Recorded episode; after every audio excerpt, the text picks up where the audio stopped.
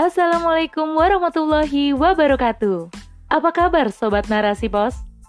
Kembali lagi bersama saya Giriani di podcast Narasi Pos. Narasipos.com Cerdas dalam literasi media, bijak menangkap peristiwa kunci. Rubrik Opini.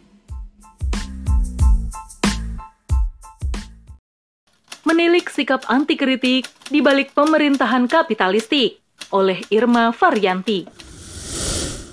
Seolah tak lelah menuai kontroversi, Ketua DPR Puan Maharani kembali beraksi dalam rapat paripurna DPR yang digelar pada hari Selasa 24 Mei lalu.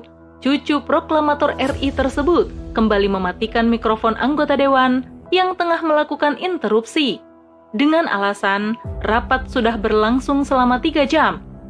Ini adalah kali ketiga Puan melakukan aksi serupa Sebelumnya ia pernah mematikan mikrofon anggota Komisi 10 dari fraksi PKS, Fahmi Alaidrus, saat membahas persetujuan Jenderal Andika Perkasa sebagai Panglima TNI. Juga pada rapat pengesahan UU Cipta Kerja, anggota DPR RI dari Partai Demokrat, Irwan Veho, mengalami nasib yang sama.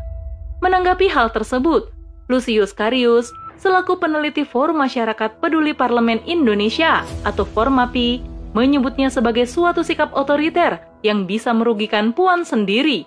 Padahal, aturan tata tertib DPR sendiri telah memberi izin bagi anggota dewan untuk melakukan interupsi.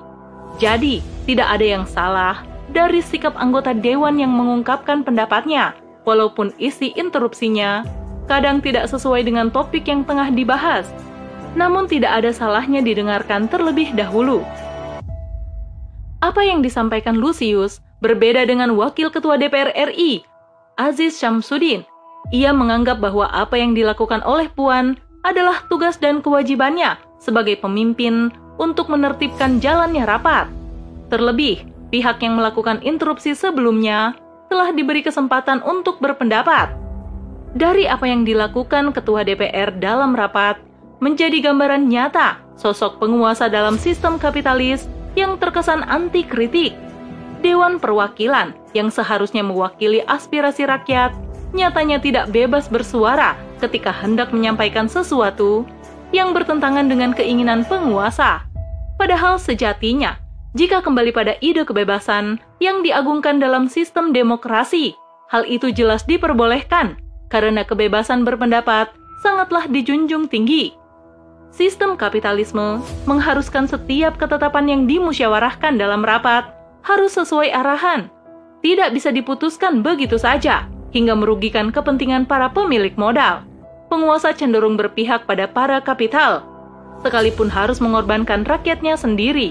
Inilah watak asli sosok pemangku jabatan di negeri ini.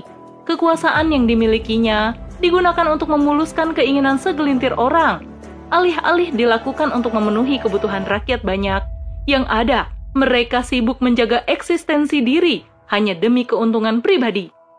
Kapitalisme memosisikan kekuasaan sebagai keberuntungan, bukan sebagai amanah yang kelak berat hisapnya di hadapan Allah Subhanahu wa taala.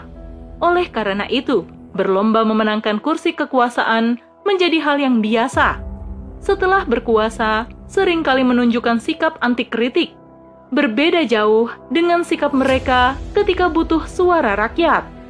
Bagi orang yang paham, kekuasaan merupakan sesuatu yang sangat berat tanggung jawabnya, sehingga bukanlah sesuatu yang layak dibanggakan.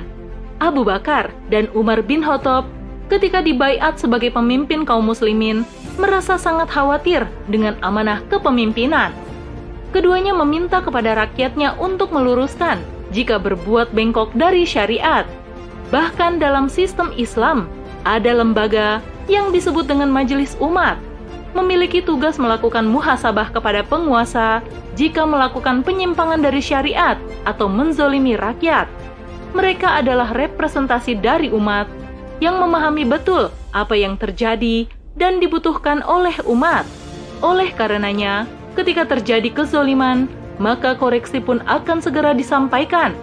Jika tidak didapati perubahan, maka permasalahan akan dibawa hingga mahkamah mazolim yang berwenang menyelesaikan persengketaan antara rakyat dengan jajaran pemilik kekuasaan atau pemangku kebijakan. Peristiwa muhasabah pernah terjadi di masa Rasulullah Shallallahu Alaihi Wasallam, yaitu saat penduduk Yaman melaporkan bacaan yang dilantunkan Muaz bin Jabal radhiyallahu anhu ketika menjadi imam sholat karena terlalu panjang bacaan suratnya. Nabi Shallallahu Alaihi Wasallam bersabda dalam hadis riwayat Bukhari Muslim, Wahai manusia, kalian harus bergegas bersama untuk sholat.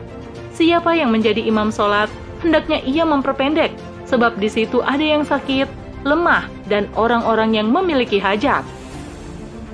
Sebagai perwakilan rakyat, majelis umat berhak menyampaikan muhasabahnya kepada penguasa, walaupun masukannya tidak bersifat mengikat dan tidak berwenang menentukan kebijakan acuan yang digunakan tetap harus dijalankan berdasarkan hukum syariat Islam, sehingga keharmonisan di antara keduanya dalam mewujudkan kemaslahatan umat bisa terlaksana.